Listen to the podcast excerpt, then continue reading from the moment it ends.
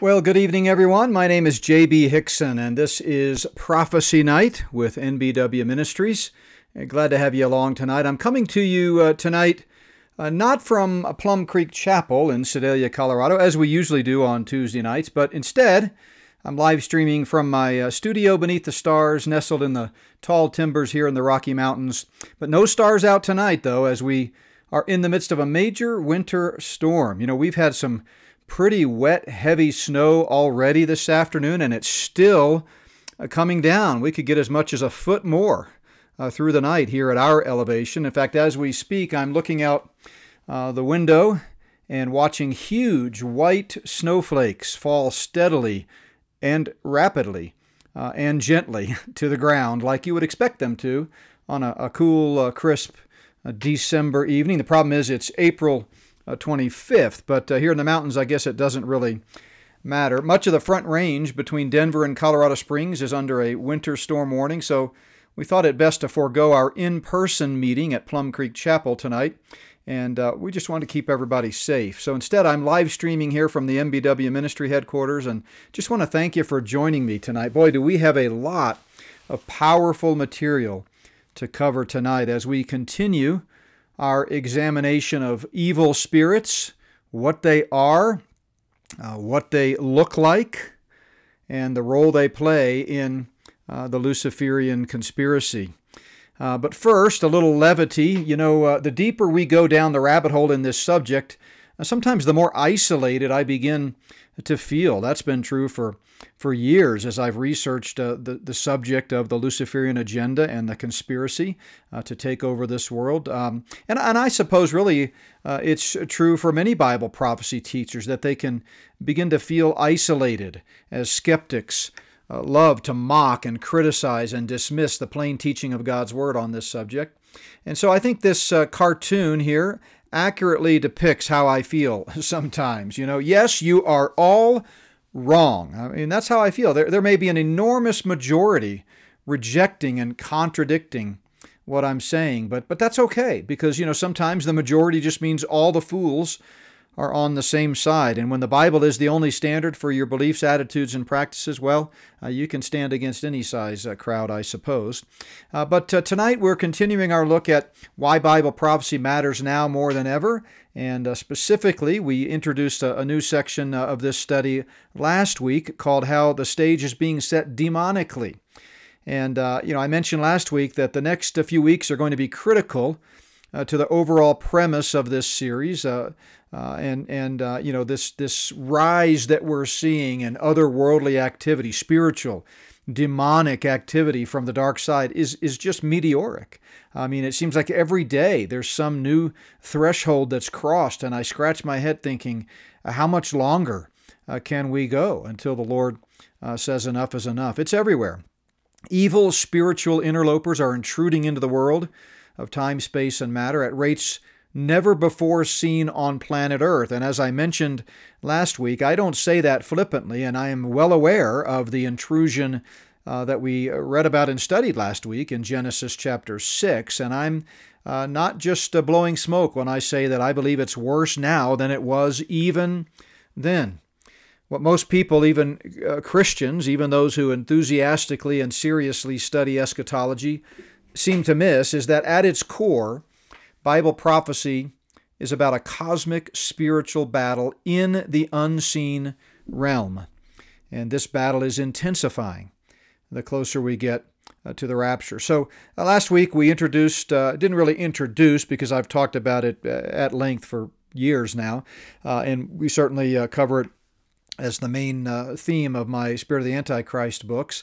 But we talked about the Luciferian conspiracy, and we talked about how Satan, according to Scripture, is conspiring with evil spirits and human accomplices uh, to try to take over the world. And this constitutes the greatest conspiracy of all time. A conspiracy, of course, being just two or more entities or people working together uh, for nefarious means, and that's certainly the case uh, here.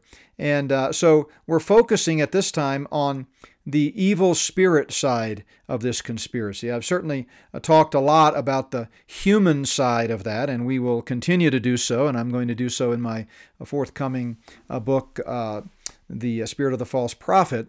But uh, for this part of our Tuesday night prophecy night series, we are uh, addressing the unseen realm, if you will, the evil spirits.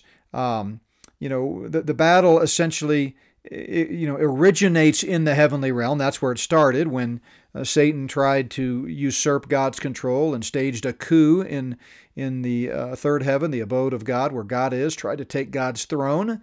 Uh, and he wanted to rise up there and, and, and take charge of everything. But of course, uh, God had other plans, quickly quashed that uh, coup. And uh, so Satan was then setting his sights on the earth. And for the most part, as we read about in Ephesians and elsewhere, the spiritual battle uh, is you know originating in the heavenly realm. But the problem is the closer we get uh, to the Battle of Armageddon and the final cosmic battle for control of the earth when Christ will come back and, and literally rule and reign in a rebuilt temple in Jerusalem. Uh, the closer we get to that time, the more that battle in the heavenlies is spilling over into the earthly realm. So we're seeing more and more manifestations of, you know, not just evil, uh, that goes without saying, uh, and I'm going to talk tonight, if I get to it at the end, I want to take a moment to just explain the relationship, or I guess the, the correlation between purely demonic and evil spirit type activity and evil that's just you know the result of fallen man and and uh, bad people doing bad things. But um, you know the battle is is raging and we are seeing more and more glimpses on earth of the spiritual uh, aspect of it the closer we get to the return of the Lord. So last week we uh, introduced uh, different types of uh, evil spirits. You know, this is you know part of Satan's army. We talk a lot about Satan's earthly army, but you know his human accomplices. But what about his spiritual army? And that's what we're addressing at this uh, point in our in our series. Uh, and we talked last week about different classes of of evil spirits and and so on and so forth. And then we looked at uh, the role that evil spirits will play during the tribulation, demons. Um, uh, and the like, including the Nephilim. Uh, we, we went back to Genesis chapter 6 and went through that uh, section verse by verse and explained why I believe, anyway, the Nephilim are still very much active today. Uh, I do understand that uh, some you know Bible scholars who I respect uh, and share a lot of common ground with don't take that view about the Nephilim, and that's okay. Uh, I feel very strongly about it. I've studied it for years. I remember the first time I was introduced, honestly, to the subject of the Nephilim as potentially being the offspring of uh, this you know unholy intrusion of, of fallen angels uh, taking on human form, cohabiting with earthly human women, and re- producing a hybrid race of being that are not human, that are not redeemable. Uh, it was uh, almost, let's see, it would have been 1990, uh, so 33 years ago, when I was uh, studying for my master's at Dallas Theological Seminary. Uh, I had a Hebrew professor that was going through this passage, and it blew me away because, you know, like most Bible students and Christians, if you grew up in a Christian home and you read, you know, the Bible, you have a study Bible and you read, you know, the, the notes in the margin, or maybe you have a commentary and you read it about Genesis. You know, most most commentators are not going to go down this road. Uh, it's just too hard for them to get their hands around, so they do all sorts of hermeneutical gymnastics to make the text say something other than uh, it does. Uh, so, uh, anyway, it was really an eye opener for me, and I, I, went in predisposed against the view and tried to uh, argue against it, but came away, uh, you know, trying to be intellectually honest and recognizing, no, this is exactly what Scripture says. So, if you haven't watched last week's video or listened to the audio on our podcast channel, go back and check that out uh, because we uh, we kind of covered that ground uh, pretty thoroughly last week. And then tonight we want to get to some manifestations of evil spirits. And I had hoped to get to this last week, but I'm kind of glad we didn't because I spent some time in over the last week really uh, diving even deeper into all this. And I, and I, want to try to give you tonight a comprehensive, uh, at least I believe it's comprehensive, uh, uh overview of the different ways in which evil spirits, now again, we're not talking about just plain old evil, some bad guy doing a bad thing for some, you know, earthly, fleshly motive, okay? That happens too.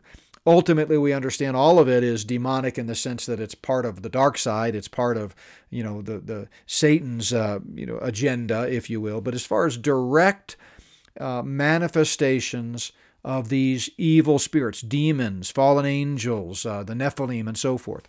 Uh, I want to categorize these into several uh, categories, so hopefully we'll get through most of these tonight. If not, we'll pick up uh, where we left off uh, last week. By the way, I apologize that due to the inclement weather and, and us not being able to meet together in person, uh, we won't be able to have our Q and A.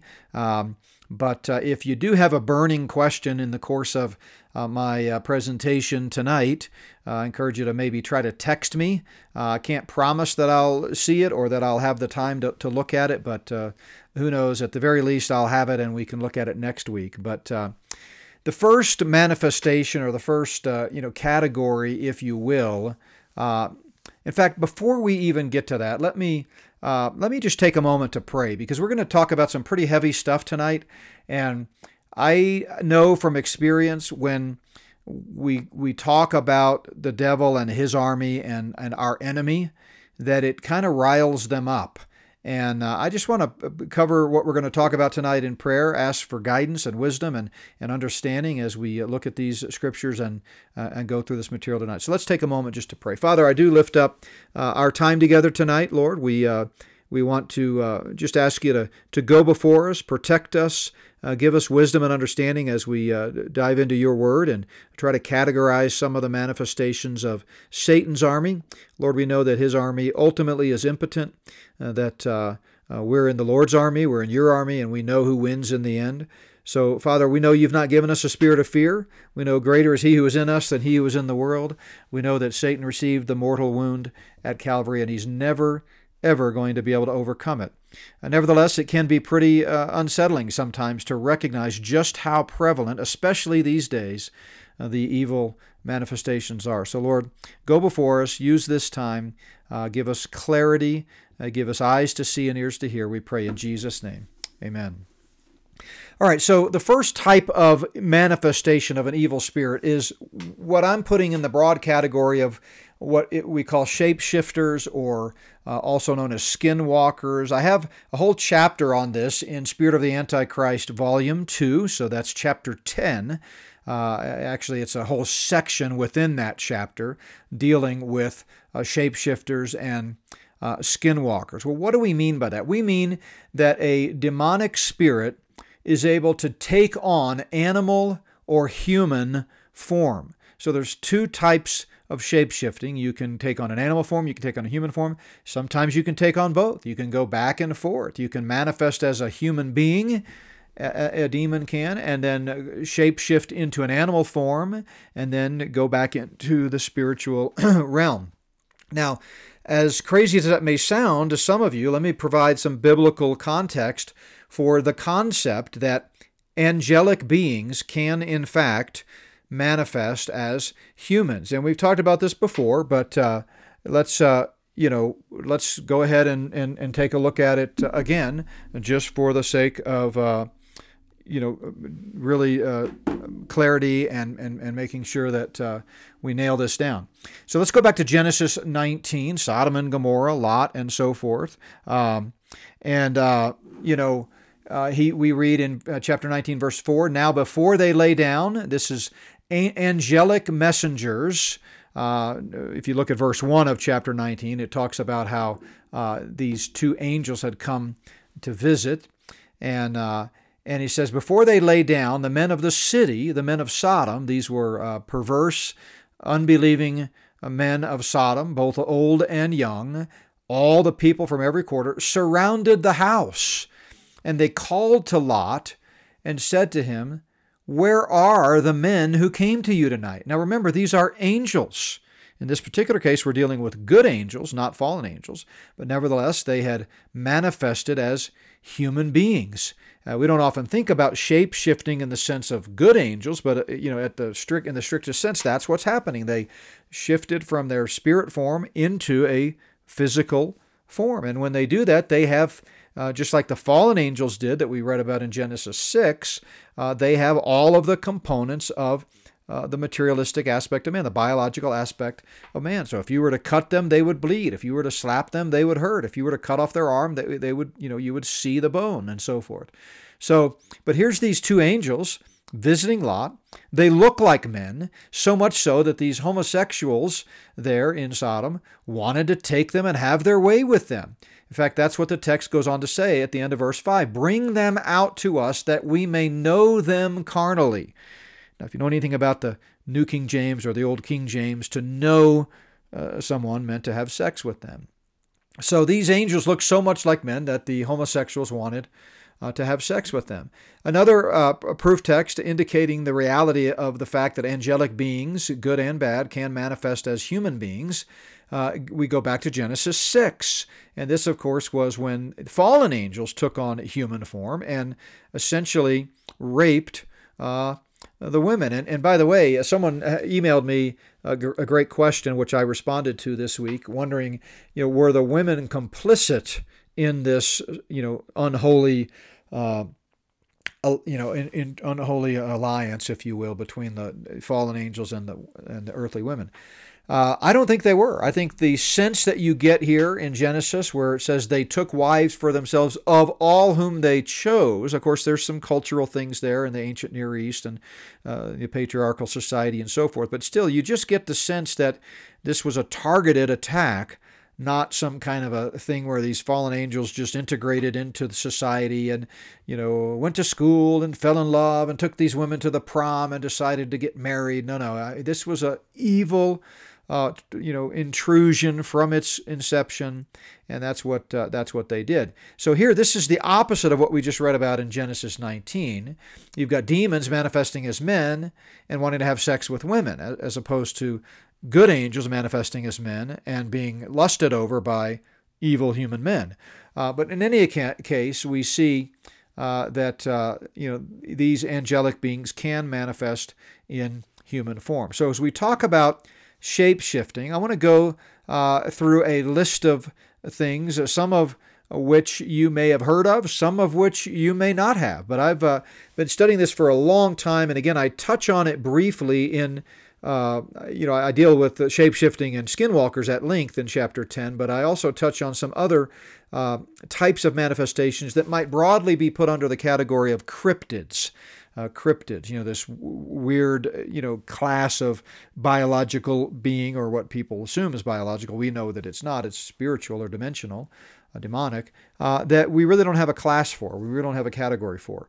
Uh, so, uh, at the risk of you know being uh, you know thought even crazier than I uh, I am, you know again uh, it doesn't really bother me because yes I really think if you disagree with me on this that you are uh, you are wrong. But let's take a look at uh, a few of these types of manifestations of evil spirits under the category of shape shifting or taking on human or animal form.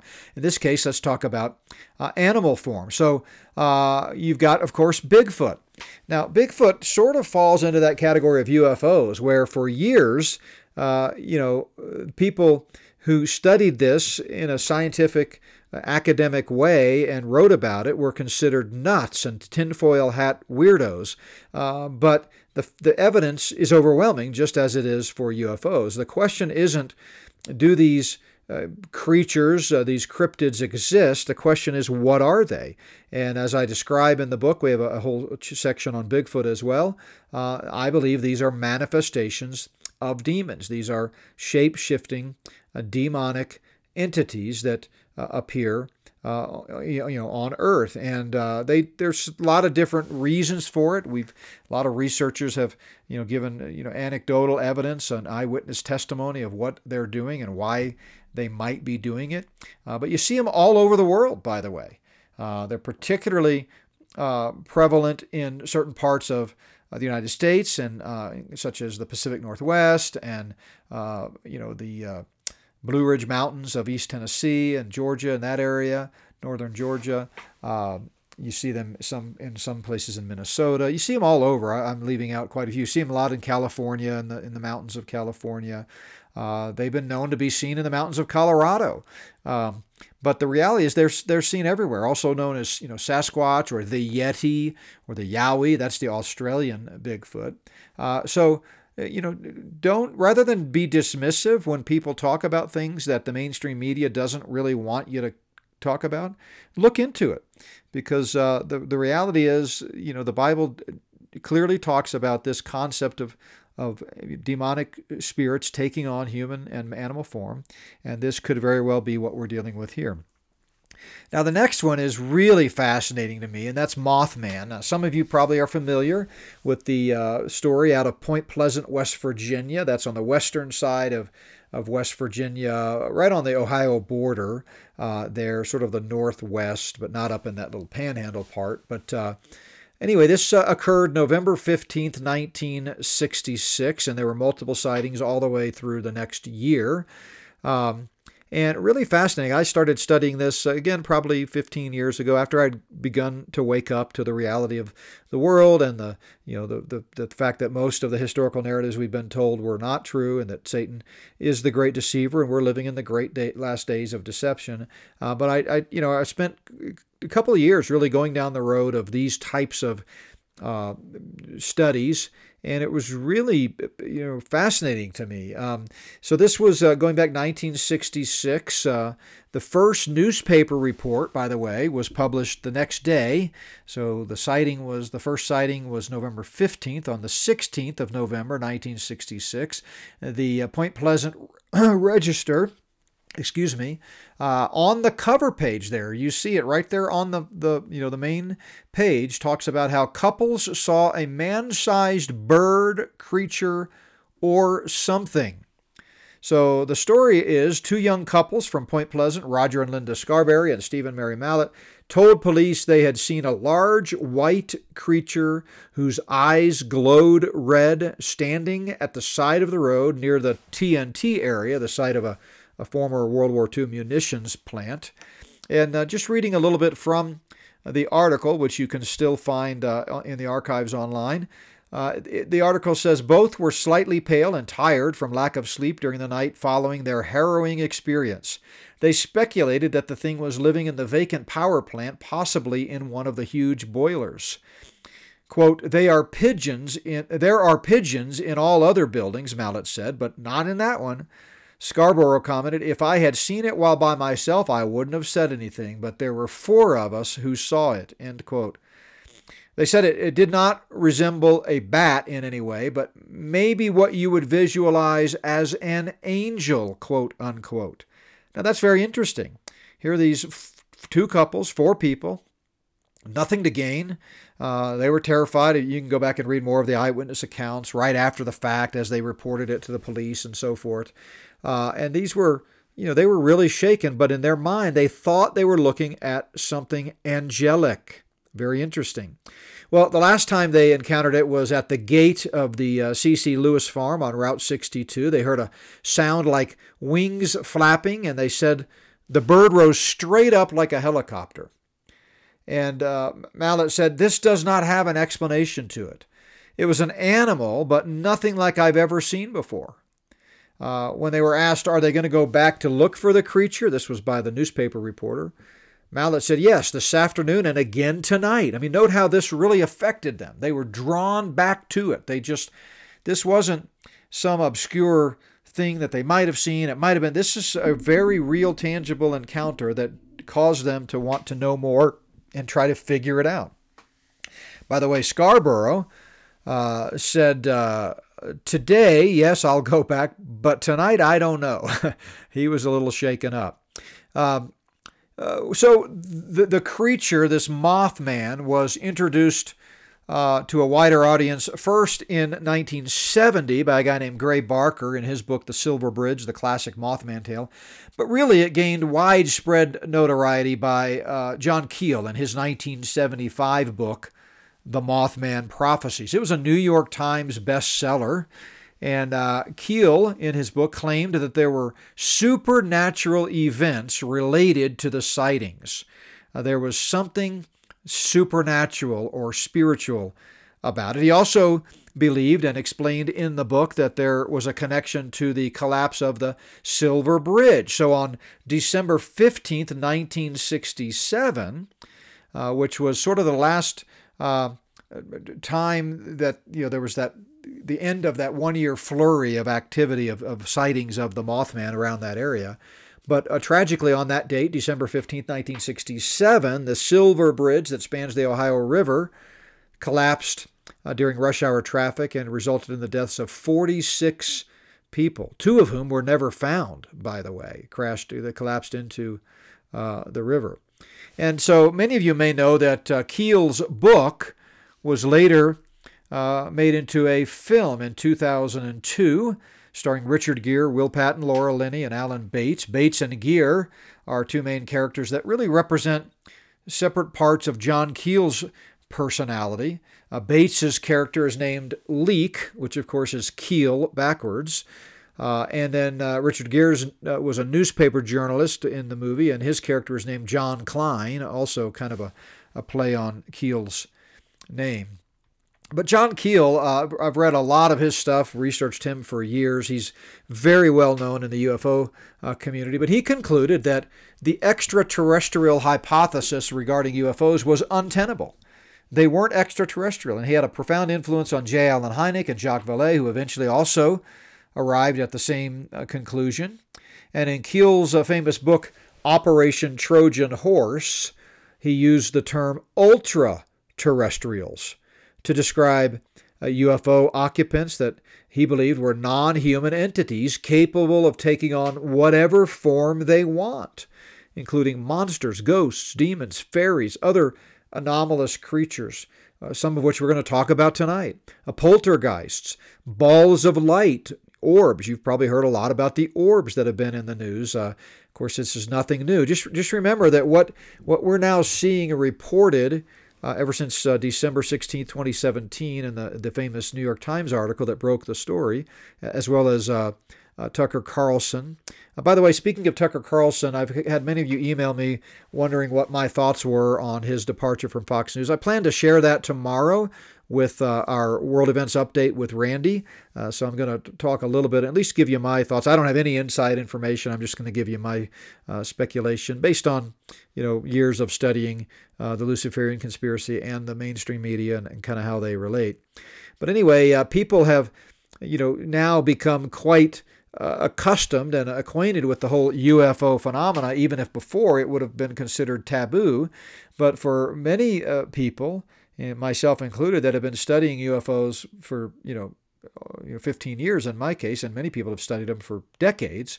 Uh, the concept of orbs is not anything new. We've been talking about it quite often. Uh, but one more thing before we move on off of the, the, the, Mothman cryptid as being a demonic manifestation of some form, uh, I want to just give you a quote from John Keel. Uh, he said in uh, his book, uh, or I think this was actually in an article. He said, quote, I abandoned the extraterrestrial hypothesis in 1967 when my own field investigations, this would be coinciding with the Point Pleasant Mothman experience, when my own field investigations disclosed an astonishing overlap between psychic phenomena and UFOs. So he began to make the connection between UFOs and something otherworldly, not of a terrestrial concept, not Martians or little green men from another planet, but something of a psychic uh, phenomena. And he said, quote, the objects and apparitions do not necessarily originate on another planet and may not even exist as permanent constructions of matter.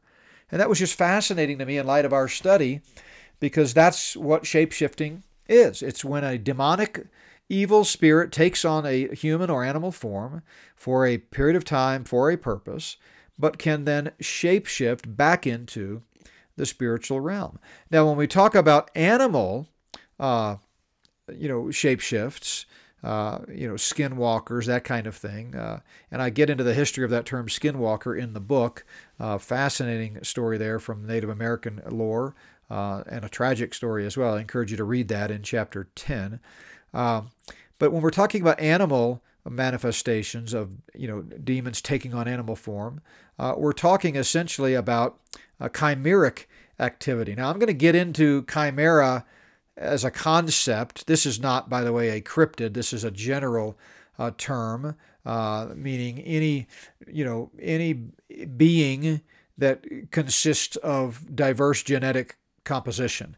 So uh, we're going to talk more about this uh, perhaps next week, certainly in the weeks to come, as I continue down this road of manifestations of evil and uh, setting the stage demonically, because really what the transhumanists and the Luciferians are trying to do is to create, you know, you know, bio-digital convergence of animal, human, you know, sci- uh, digital, if you will, uh, you know, types of beings. They're creating chimera, uh, chimeras, which is no different than what the fallen angels did in Genesis 6. They're trying to create a weird class of a being that is non human. Uh, so we'll come back to that, but that, that's the broad category for the types of creatures that we're going to be uh, talking about here for the next few minutes as we talk about shape shifting. So uh, let's talk first about chupacabra.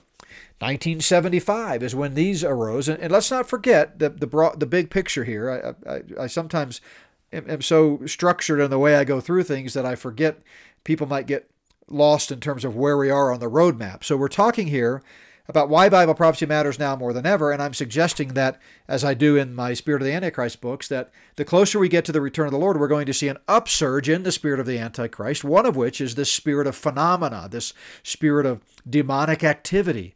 And so a lot of these things that we're talking about are fairly recent uh, in the realm of church history and even, of course, human history. So, you know, we talked about Mothman in the 60s. Now we're talking about the Chupacabra, 1975 in Puerto Rico, a little small town called Moca.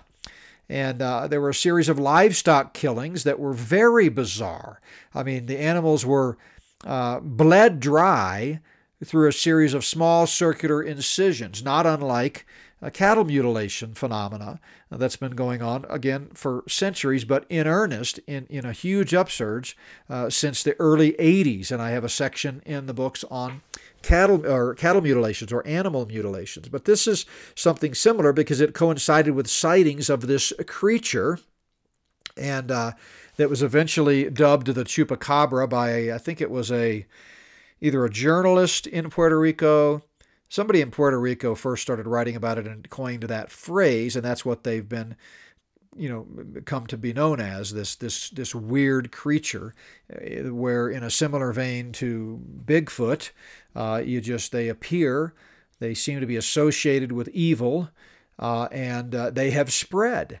So it you know after the incidents that were reported in Puerto Rico you started to hear more and more of them since 1975 all across uh, South America, in places like Argentina, Bolivia, Brazil, Chile, Colombia, Central America, Dominican Republic, El Salvador, Honduras, Mexico, Nicaragua, Panama. And then, you know, uh, they they crossed the border, and now they've been seen in parts of the United States, especially down in South Texas, where they came across the Mexican border. What is a chupacabra? Uh, I'm here to tell you that if you look through the lens of Scripture, the existence of these creatures that have been uh, you know, seen across, you know, multiple continents, uh, across multiple decades by unrelated individuals who give the same exact, you know, description, uh, you know, that's demonic. I, I think it is a manifestation in a shape shifting sort of way of a demonic spirit manifesting as uh, an animal. Here's one you may not have heard of the Thunderbird. Uh, that's a fascinating uh, story. I mentioned it just in passing in the books, but it's just this giant bird that, uh, like uh, your traditional birds of prey, has uh, you know is predatory in nature, has been you know known to attack, but it's enormous. Uh, and then you know we could talk about creatures like Slender Man.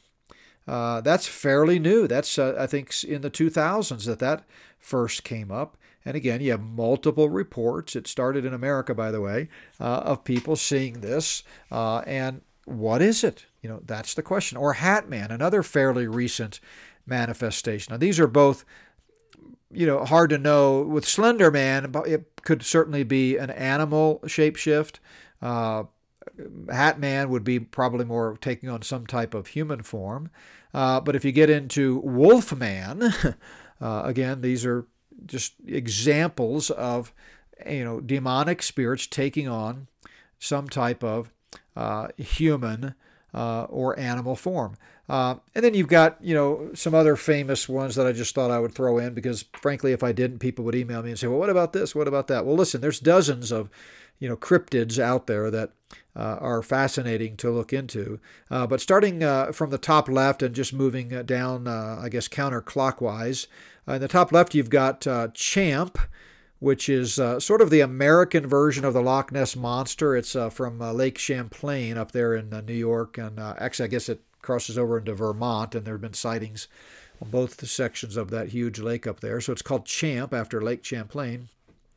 Right below that, uh, you see Ogopogo. That's the Canadian version of the Loch Ness monster up in British Columbia in Okanagan Lake. And then, of course, the most famous picture, there have been others, but the most famous uh, picture of Loch Ness is in the bottom right on your screen there. That's, of course, from Scotland in the uh, uh, Lake Ness. Loch, of course, just a Scottish word for lake. Uh, and then in the top right, you see fairies. You know, fairies are not something that just originates with Disney. I mean, fairies go back centuries and even uh, millennia uh, with, uh, you know, these manifestations. And I believe they are uh, demonic. And then we could talk about the traditional uh, Greys, or sometimes called the Roswell Greys, because that's where they get the most attention from the Roswell incident in 1947, June of 1947. I detail that extensively in chapter 9 of uh, volume 2, Spirit of the Antichrist.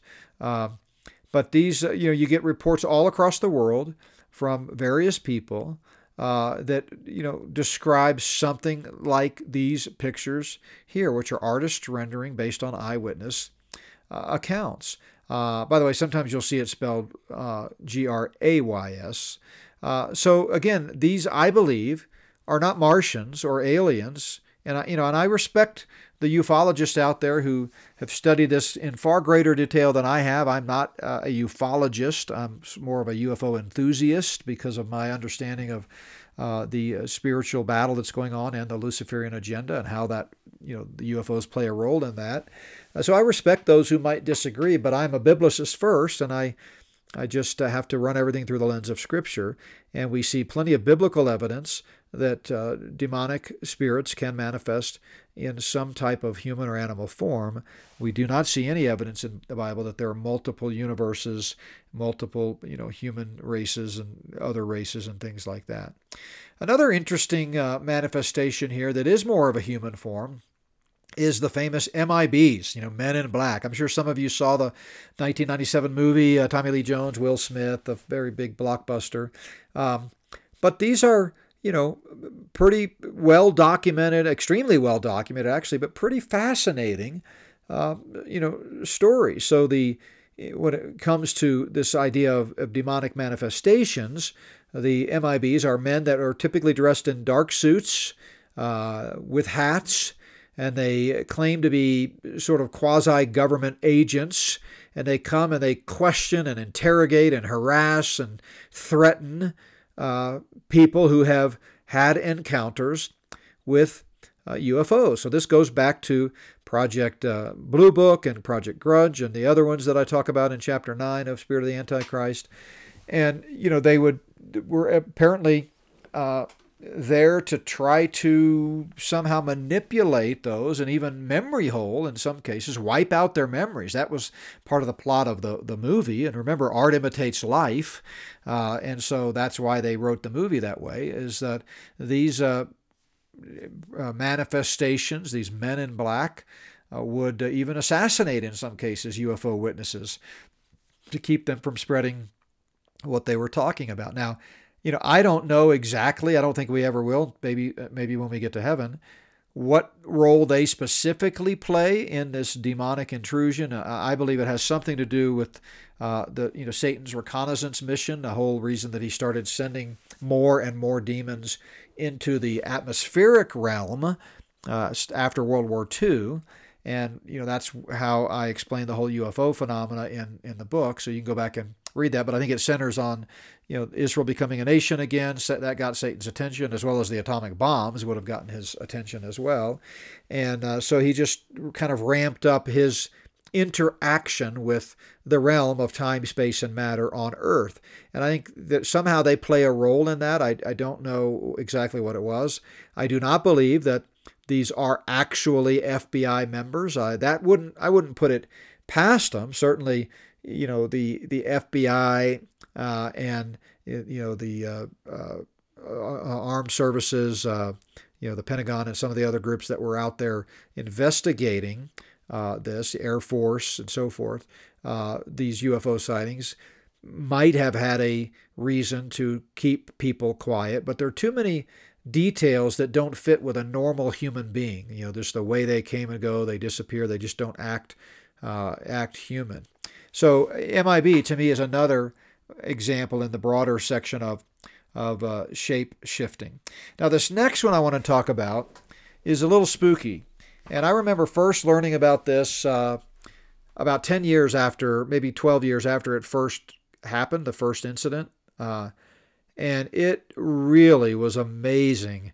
Uh, a, a, real descent even further into the rabbit hole uh, of this truly evil manifestation of, I believe, shape shifting demons taking on human form. Uh, some of you are probably familiar with this. It's gotten enough, uh, you know, uh, sort of notoriety in, in the last uh, 10, 15 years, but perhaps you haven't. And if you haven't, uh, just hang on to your hats here. So we're talking here about BEKs or black-eyed kids. And uh, this first sort of burst onto the scene in Abilene, Texas in 1996. It's sort of the first modern account, anyway, although, like many things, uh, if you go back and do the research, uh, you start to find allusions to what very well could be in this category of BEK, black eyed uh, kids. Well, what are they? Well, first of all, they are as you can see on uh, the screen here, they are uh, children uh, who usually appear in groups of two or four. And by all accounts, they're somewhere between the ages of 8 to maybe the late teens, maybe 16, 17, something like that. But they're characterized, among other things, most notably by their dark black eyes. The whole eye is completely black. Uh, so we, we have several examples of this. We uh, you know, these are artists rendering again of eyewitness accounts. Uh, but they always wear clothes that seem to be outdated or wrong for the season. They appear out of nowhere suddenly. They speak oddly as if it isn't their native language. Uh, they're uh, monotonal in some ways. They, they, they're very demanding and pushy. And what they try to do is request entry into uh, your home or your car or wherever you, you are at the moment. And they, they, they can't come in unless they're invited in. And, and then, you know, if you're smart, you don't let them in. Um, and, you know, people have, have uh, reported being over, just overcome by this aura of extreme fear and terror when these things appear. Uh, they can also disrupt uh, electrical, electrical devices, which is another indication of some type of dimensional or demonic uh, presence. We're going to talk about poltergeist a little bit uh, later. But uh, so, really fascinating stuff. And I want to just tell you how. Uh, you know, if I if I may read Brian Bethel's firsthand account, he was a journalist from Abilene that kind of uh, really had a profound encounter. And then there have been many, many more since then. Again, this was in 1996, the first modern manifestation of a BEK or black-eyed kids. You can buy books about this. You can read, uh, you know, scientific research into it. Uh, true, uh, you know, journalists that really, uh, you know, love to examine and research stuff. They've, you know, dug deep and talked to people uh, not just in America but all over the world. But it started in uh, in Texas. So Here's Brian Bethel's account. I'm not necessarily going to read the whole thing, but I want to skip, uh, you know, run through it just to kind of give you an idea of what this encounter might look like. Because again, we're seeing an upsurge in this. You know, this one started in 1996, and we're we're likely to see more. And it's not beyond the realm of possibility that someone listening to this podcast or watching this video down the road may encounter a BEK, and you need to understand you're you're dealing with something uh, pretty evil when this happens. Uh, so he begins. Uh, this is Brian Bethel, Abilene, Texas. As so many things do, it all started out innocently. My internet service provider used to have offices in a shopping center before they moved to their uh, new accommodations, and there was a drop box at that original location, and the monthly bill was due, and so uh, I decided I would uh, go drop the check in uh, the box. those of you that are old enough to remember, that's what you used to have to pay your municipality bills, water, electric, so forth, internet service, and so forth, uh, that way. So he says it was about 9:30 in the evening when I left. Uh, uh, it, it's about 10 minutes, 10 to 15 minutes to downtown Abilene, where he was headed, and it, it, right next to the uh, Camelot Communications old location is a, a movie theater that had a dollar fifty movies. Remember the old dollar cinemas? We thought it was a big deal when they went when they became dollar fifty cinemas. That was a fifty percent increase for Wendy and I when we, we wanted to go to the cheap the cheap movies. You know they would they would take movies they would premiere them and back then they were five six dollars maybe seven dollars a, movie. Now of course it's what fifteen twenty dollars to go see a movie. I don't know why you want to pay that, but anyway. Uh, so we would always wait till they would get pushed to the dollar cinema after they had had their run, uh, you know, in their first release. Uh, but anyway, this was next to a dollar fifty movie theater. Um, and he says he remembers that at the time the theater was showing the the film Mortal Kombat. So he says I drove by the theater on the way to the center and uh, and pulled into an empty parking spot. And he said using the glow of the marquee to write out my check, I was writing my check out and then I'm going to hop out and put it in the car. And then I heard a knock on my window, the driver's side window. And he said I looked up and saw two children staring at me from the street. Uh, this is his account. He says, I need to describe them. He said, uh, of course, they had the one main feature, the black eyes, uh, but he didn't really realize that until about halfway through the conversation, just because it was dark and they always, they tend to wear hoodies as well. Uh, but he said both appeared to be in that semi mystical stage of life children get into where you can't exactly tell their age. but they were both boys and my initial impression was that they were somewhere between 10 and 14.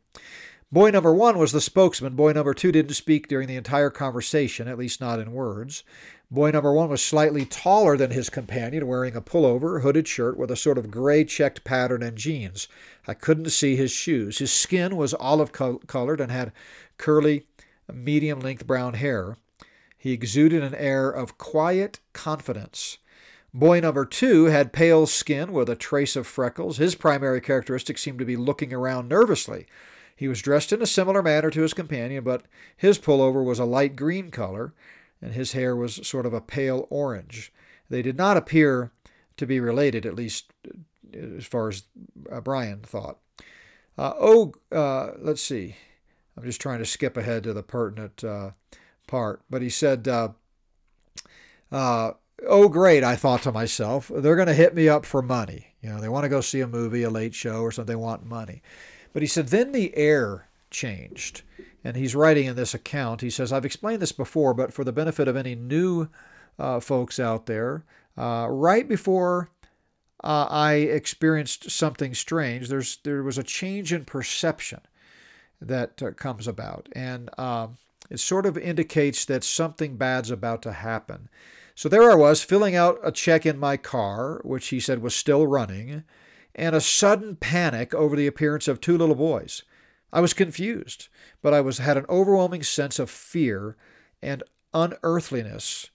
Uh, he said the spokesman smiled, and the sight, for some inexplicable reason, chilled my blood. I could feel a fight or flight response kicking in. Something I knew instinctively was not right, but I didn't know what it could possibly be. I rolled down the window very, very slightly and asked, Yes? You know, yes, what can I do for you, kind of thing. Uh, the spokesman, boy number one, uh, smiled again, broader this time. His teeth were very, very white. And he said, Hey, mister, what's up? We have a problem. His voice was that of a young man, but his diction quiet calm, and something I still couldn't put my finger on made my desire to flee even greater. He, he went on, You see, my friend and I want to see the films, but we forgot our money. He continued, We need to go to our house to get it. Want to help us out? Now, you know, this is Brian, a journalist, and he says journalists are required to talk to lots of people, and that includes children. And I've seen and spoken to lots of them. And here's how that usually goes. Um, um, Mister, um, uh, can I see that camera? Um, I won't break it or anything. I promise. My dad has a camera, and he lets me hold it sometimes, I guess. And I took a picture of my dog, and it wasn't very good because I got a finger in the way, and you know. But in some feet shuffling or body swaying, uh, you know, way, you you see you know, kids act, you know, routinely the same way when they're talking to a stranger. Uh, but this kid was in no way fitting that mold. His command of the language was incredible. He showed no signs of fear. He spoke as if my help was a foregone conclusion. When he grinned, it was as if he was trying to say, I know something, and you're not going to like it. But the only way you're going to find out what it is will be to do exactly what I say. So the best reply I could offer was, uh, well, and then Brian inserts, this is where it starts to get strange. The quiet companion looked at the spokesman with a mixture of confusion and guilt on his face, and he seemed in some ways shocked, not with his friend's brusque manner, but that I didn't just immediately open the door. It's amazing, I'm just interjecting my own thoughts here. It's amazing how you can intuit so much when you're in the midst of a spiritual encounter of some kind. You know, you just, God gives us that ability in the spirit. If you're a believer, uh, you can recognize with a check in your spirit when something's not right. Uh, so he eyed, this is Brian continuing, he eyed me nervously. The spokesman seemed a bit perturbed too, and I still was registering something wrong with both of them. Come on, mister, the spokesman said again, smooth as silk. Car salesman could learn something from this kid, Brian adds. Uh, now we just want to go to our house. We're just two little boys, the spokesman continued. Now that really scared me, Brian said. Something in the tone and diction again sent off alarm bells. My mind was frantically trying to process what it w- was that I was perceiving about these two figures that was wrong. Uh, um, was all I could manage. I felt myself digging my fingernails into the steering wheel without even intending to do so. So finally I asked, Well, what movie were you going to see? The spokesman said, Mortal Kombat, of course. The silent one nodded in affirmation, standing a few paces behind. Oh, I said. I stole a quick glance at the marquee and at the clock in my car. Mortal Kombat had been playing for an hour, the last showing of the evening. The silent one looked increasingly nervous. I think he saw my glances and suspected that I might be detecting something was not above board. Come on, mister, let us in. We can't get in your car until you do, uh, uh, until you do, you know, uh, you know, just let us in. We'll be gone before you know it. We'll get to go to our mother's house. And this is when Brian says, We locked eyes. And to my horror, I realized my hand had strayed toward the door lock, which was engaged, and was in the process of opening it. I quickly pulled away my hand, probably a bit too violently, but it did force me to look away from the children, and when I turned back, I offered, er, um, weakly, and then my mind sh- snapped into sharp focus. For the first time, I noticed their eyes. They were coal black, no pupil, no iris, just two staring orbs reflecting the red and white light of the marquee. At that point, I know my expression betrayed me. The silent one had a look of horror on his face in a combination that seemed to indicate either A, the impossible had just happened, and B, we've been found out. The spokesman, on the other hand, wore a mask of anger. His eyes glittered brightly in the half light, and he said, Come on, mister, we won't hurt you. You have to let us in. We don't have a gun. That last statement scared the living heck out of me. He didn't say heck trying to clean it up a bit here. Uh, because at that point, by his tone, he was plainly saying, We don't need a gun. he noticed my hand shifting down toward the gear shift. The spokesman's final words contained an anger that was complete and whole, and yet contained, in some respects, a hint of panic. Loudly, he said, We can't come in unless you tell us it's okay. Let us in. I ripped the car into reverse. Thank goodness there was no one behind me. I tore out of the parking lot. I noticed the boys in my peripheral vision and I stole a, a quick glance back, and they were gone. The sidewalk by the theater was deserted. I drove home in a heightened state of panic. Uh, had anyone tried to stop me, I would have run on through and faced the consequences later. I bolted into my house, scanning all around the whole way, including the sky, wondering what did I see. Maybe nothing more than some kids looking for a ride. And maybe some really, eh, they were wearing some really weird contacts. But whatever it was, it was scary.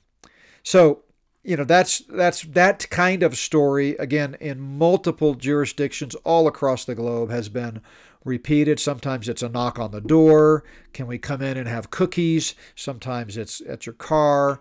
Uh, they just appear out of nowhere and disappear out of nowhere. And that's yet another example of a manifestation, I think, demonically. Now, uh, before we wrap up, I definitely want to get to this because I promised it last week, and that is I want to talk. You know, we, we've talked a lot already tonight about manifestations of demons where they can take on human or animal form. But now let's talk on another activity of demons, and that is demon possession and demon influence. And so I want to go through some scriptures uh, in the New Testament, in the Gospels, where we see uh, demon possession and just make some observations. And even though these passages are descriptive and not prescriptive, it makes sense that you know they would uh, you know be you know if they were examples once of what demon possession might look like, that we might see this again. So several things that we can conclude. Uh, you know, what are some indications that you might be dealing with demon possession or demon influence, even? Uh, you know, and, that kind uh, of thing. So let's go first to Mark chapter 5, the unclean spirit. Uh, the text says, Then they came to the other side of the sea, and this is the, uh, the Gadarene demoniac, uh, to the co- uh, country of the Gadarenes. And when he had come out of the boat, he immediately, immediately there met him out of the tombs a man with an unclean spirit. The word unclean here means impure in thought or deed, which is a good description of you know the influence of demons. Demons are unclean, they're impure in thought and deed, and so if they're influencing or possessing a real human being, so again, we're talking here about real humans, not you know hybrids or uh, shapeshifters, but real humans that have been that have encountered a demon, and the demon has either indwelt them, possessed them, or is influencing them. So the first thing we see is that demonic activity is going to be impure in its thought and its actions. And I don't have examples for all of these, but I came across this and I thought, if this isn't the perfect example of the confluence of satanic, demonic, you know, unclean, sexual impurity, and deviance, I don't know what is. But this uh, relates to rapper Lil Nas X. I don't follow that genre, so I don't even know if I'm pronouncing his name right. Uh, but anyway, uh, he uh, created a uh, you know, using a pair of Nikes, he modified them uh, and created his own uh, shoes. He created 666 of them to sell for $1,018 each. And each of the shoes had a, an inverted cross, a pentagram, and the words Luke 10:18, which of course if you know your Bible is where Jesus said, "I saw Satan fall like lightning uh, from heaven." And what's really bizarre is that these Satan shoes, as he called them, contain a drop of real human blood in the soles. I mean, you can't make this stuff up. And and and to show you that there's such an upsurge in this type of unclean activity, demonic activity and influence, the shoes sold out in less than 1 minute when they hit the market online. 666 pairs. Lil Nas, of course, is openly gay, uh, and uh, he has released some of the sickest, disgusting music videos in the industry, and that's saying a lot because, of course, the music industry puts out a lot of just horrific satanic stuff. Uh, so let's go back to Mark 5. Notice he was dwelling among the tombs. Uh, often demonic activity uh, is indicated by a preoccupation with death. You know, we already know that Satan and his followers love death. And so if a demon is going to possess or influence another human being, by the way, let me just clarify uh, uh, demons cannot indwell or possess believers because the Holy Spirit's already taken up residence there. But they can influence, they can attack, they can come against, that kind of thing. Uh, that's why we're given the spiritual warfare in uh, spiritual armor, rather, in Scripture to fight spiritual warfare. And we're told, "Greater is He who is in us than He who is in the world." But as far as unbelievers, they can be indwelt, they can be uh, possessed. Uh, but uh, those that are under the influence of demons in one way or the other might show a preoccupation with death. Uh, and I encourage you, by the way, to go back and uh, check out my uh, presentation from the Orlando Prophecy Summit, which is available at prophecywatchers.com. Uh, it was called Depopulation, uh, it was called Bloodlust, the Luciferian Depopulation Agenda. And uh, very powerful example of this preoccupation with death and the depopulation agenda. Uh, I encourage you to get all of the videos from that conference. I don't have uh, control over those. Those uh, are part of the Prophecy Watchers ministry, a fantastic ministry, but there were some amazing videos that you can get from prophecywatchers.com. I do have the audio only, not the video, but the audio available on our podcast channel. So if you go back a couple of months, uh, you'll find it there. I think it was in March. Uh, but let's uh, move on, continuing here with the story of the Gadarene demoniac uh, in Mark chapter 5.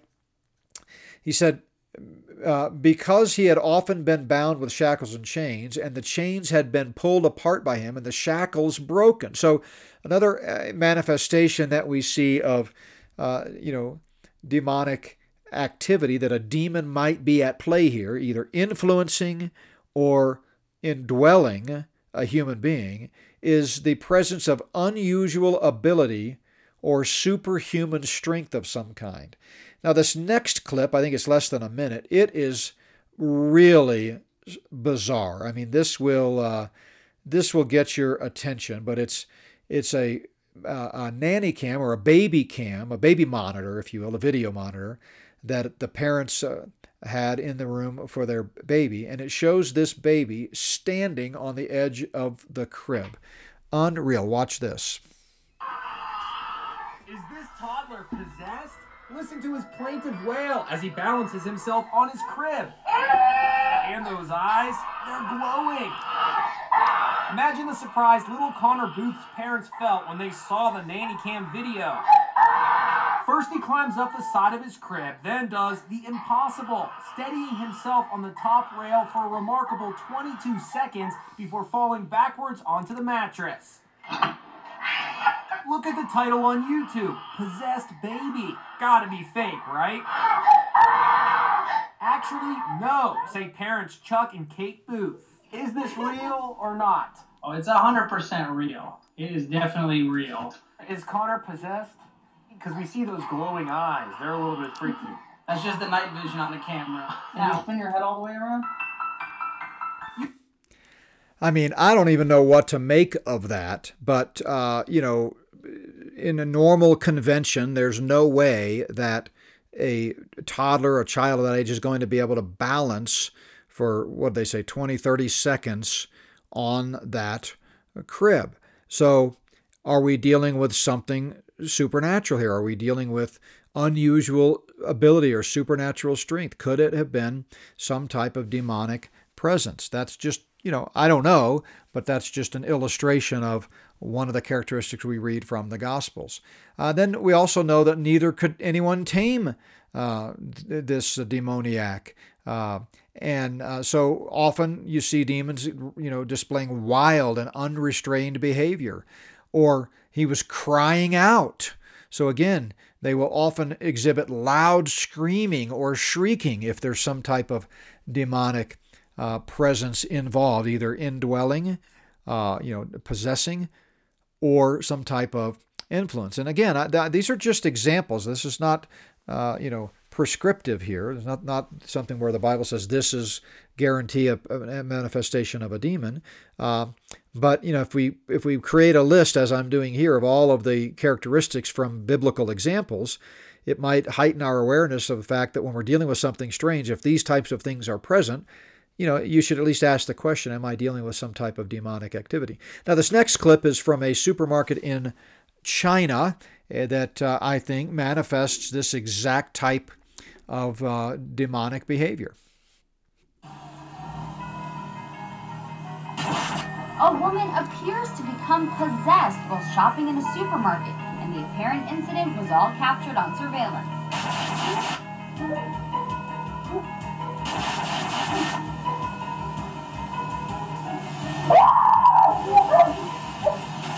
As shoppers in China attempted to assist her, she let out a loud scream, frightening the onlookers.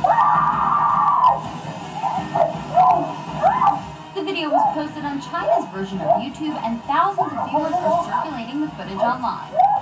While we can admit that the video is kind of creepy, its authenticity can't be verified, with some people commenting that it could be staged. Yeah, you know their YouTube channel uh, or their, their their YouTube service, uh, you know, getting tons of hits, and of course people are going to say, "Well, that could be fake." Well, it could be. Uh, I mean, my uh, gut feeling is just watching the video that it it doesn't appear to be fake. Uh, it appears like something beyond this woman's control is happening, and certainly the other shoppers there that are looking on, uh, interestingly, taking you know selfies or taking pictures. I don't know what you call it, but these days, anytime something happens, uh, they all pull out their phones. Of course, that one fellow truly tried uh, to help, but we don't know any of the context of this. This could be, as the commentator said, uh, fake. We don't know, but I just thought it was possibly a real life illustration of what we saw uh, in Mark chapter five with the loud, uh, loud screaming. Now, uh, in Mark chapter 9, this is the man whose son had a mute spirit. Uh, we read, Whenever it seizes him, it throws him down. He foams at the mouth, gnashes his teeth, and becomes rigid. So, another manifestation, or I guess I should say characteristic, of potential demonic activity could be convulsions, spasmodic contractions, or bodily contortions. Uh, he fell on the ground and wallowed. So, you could see, you know, a person who's being influenced by a demon or come under demonic attack or perhaps possessed by a demon if they're an unbeliever, flailing and rolling around on the ground. Uh, in Matthew's uh, account here, we see uh, the, um, you know, verse 18 goes on to say, Jesus rebuked the demon. So this man says, Lord, have mercy on my son, for he is an epileptic. That's, that's fascinating, right? So another indication of potential demonic presence is seizures, but Jesus considers it a demon. demon. He said it was a demon and it came out of him, and the child was cured from that very hour, verse 18 goes on to say. Back to Mark 5, notice that this uh, demon possessed man was self destructive and self mutilating. He was cutting himself with stones, verse 5 uh, says. And we see similar self destructive, self mutilating behavior in Mark chapter 9 with the, the, son, the man whose son had a mute spirit. He says, He often has thrown him both into the fire and into the water to destroy him. So this demon was trying to kill. Remember, that's what Satan and his legion of demons does. They they come to kill, steal, and destroy. So this uh, son, who was under demonic attack, was being thrown into fire and into water in an attempt uh, to kill him. Back to Mark 5, I thought this was interesting, and I would just describe this as uh, indicating that uh, demons recognize the spiritual realm because this uh, demon, Legion, says, What have I to do with you, Jesus, Son of the Most High God? Uh, they understand and, and see what we can't see. So even though often we assume that there's a physiological you know, or chemical explanation for uh, some of the things that we see happening, uh, mental illnesses, other types of behavior. Uh, in reality, it could be demonic, and we don't necessarily think about that right away. That's really why I'm trying to kind of go through hastily here these, you know, these uh, biblical examples, just to kind of plant in your mind uh, these characteristics, so that you might stop and go, hmm, I wonder, could this be, you know, could this be demonic? But even though our minds don't go there right away, um, in the spiritual realm, demons see it right away. So if if God sends angels, or if the prayers of the saints are calling on the name of the Lord, quoting Scripture, following Jesus' example, by the way, uh, you know, when he dealt with Satan in the wilderness by quoting Scripture, if we do that, these you know, spiritual, spiritually evil entities, these demons are going to see that in the unseen realm, and they're going to uh, flee. Resist the devil, and he will flee from you. Uh, James tells us. So I thought that one was uh, interesting. And then uh, again, they acknowledge God's power because he goes on to say, "Do not torment me." You know, he understands that God can torment him, that God controls him, and God can, uh, you know, overcome him. Uh, and then back to Mark chapter uh, 5, the demons begged him, saying, Send us into the swine. And so, as we talked about a moment ago, here's an example where um, demons may manifest as animals or humans. And so, you know, we know they may manifest as that. They can also influence uh, animals. Have you ever had your dogs? We've had this happen uh, often since we moved to the mountains, uh, you know, seven years ago. We haven't lived in the uh, mountainous area the entire seven years. I think for about a year we lived in a rented uh, property in a subdivision, but most of our time here in Colorado has been at elevation in the trees. And uh, I can't tell you how many times our dogs would go crazy and, you know, we know sometimes, you know, because we would catch it on a game camera the next day, it might have been a mountain lion going by or bears that they could sense before we saw them. Could be other animals. There's a lot of, you know, logical explanations that don't require some type of spiritual or supernatural, uh, you know, reason. But I also believe animals can sense things in the unseen realm, and the Bible uh, uh, teaches that. Uh, so, you know, uh, we, we see lots of examples, uh, if you take the time to research it, of demons that are not shape shifting necessarily and becoming a human or an animal, but they are visible in in some type of an what, what some people would call an apparition. We don't believe, you know, see, the, the conventional wisdom is that ghosts are the disembodied spirits of dead people. Well, that's unbiblical completely. It's appointed unto men once to die, after this the judgment. The body goes to the grave, the soul goes either to heaven or hell, and we don't have people floating back and forth from heaven or hell to the earthly realm of time, space, and, and matter. But certainly demons, and potentially angels, by the way, can manifest in a way that would look like other uh, human beings, and they can also, you know, you know, not necessarily shapeshift, but actually just uh, take on a a vague semblance or form. And so here's an example. This is out of Australia. Uh, again, I think it was a nanny cam, a baby cam, uh, where uh, this is about a, a one minute clip, but this is another pretty frightening. I mean, we're not supposed to be afraid, but let's just be honest. This this really, you know, makes you wonder, and it, and it just I think exposes the reality of the spiritual realm, which is what we're talking about here. So watch this uh, from a baby's crib in Australia. A grandma has caught something quite terrifying in her granddaughter's room. Tori McKenzie is begging for help online after capturing what she describes as a demon standing over her grandchild's bed. Miss McKenzie set up a motion activated camera at her son's house after complaints his two year old daughter Amber was talking to something unseen in the middle of the night. The grandma checked her camera's app days later to find a bone chilling image of a figure standing very close to her sleeping grandchildren, with what she described as it having a horn on its head and long claws.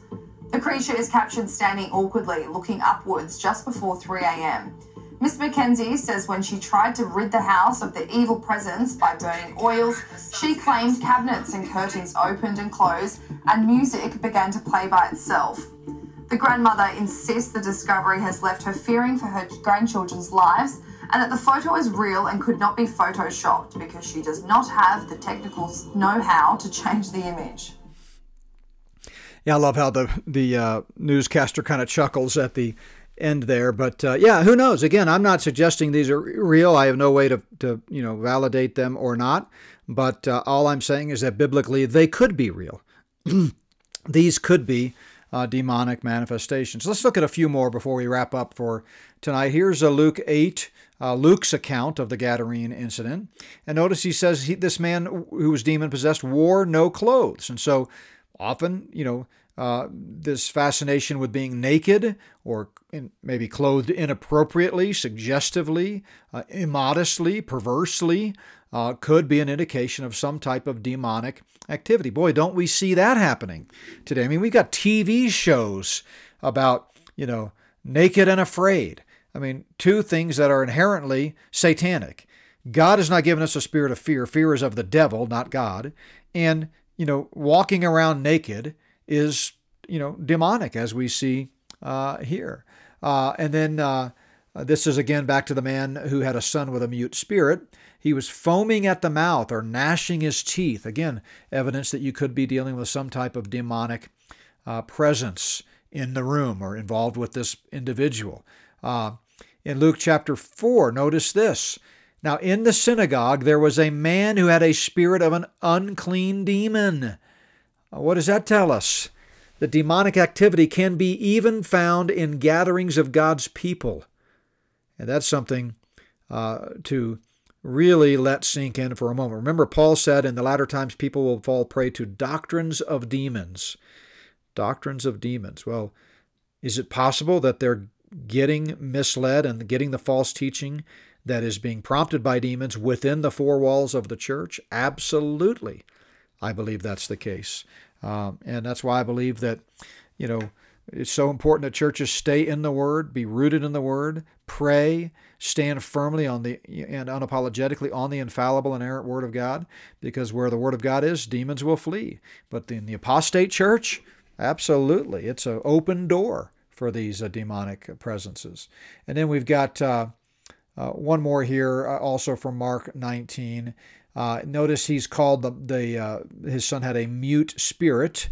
And so I think another potential, again, I'm not suggesting in any way that these are hard, fast rules that if, if you see one of these characteristics, you can automatically assume you're dealing with a deep demon. Not at all. Uh, some people can't speak because of physical reasons, biological reasons. You know, they could be hit in the head with a softball at a softball game and it causes a brain injury such that they can't talk. I mean, these are the kinds of things that just happen as part of being in this body of, uh, you know, flesh sold under sin. But uh, here, at least in this case, it was demonically uh, influenced. And, uh, you know, so that's something to keep on the list. And by the way, another manifestation that you might sort of extrapolate from this, though the text doesn't deal with it explicitly, is telepathic communication. Uh, we saw that in some of the encounters, like in, in the BEKs, the Black Eyed Kids, you know, and, and, and lots with UFOs, many UFO encounters. Uh, you know, p- people will say they they had a sense of communicating telepathically. I get into that in the section in chapter 10 of Spirit of the Antichrist, Volume 2, with my account of the interview that I ha- did with Paul Miller.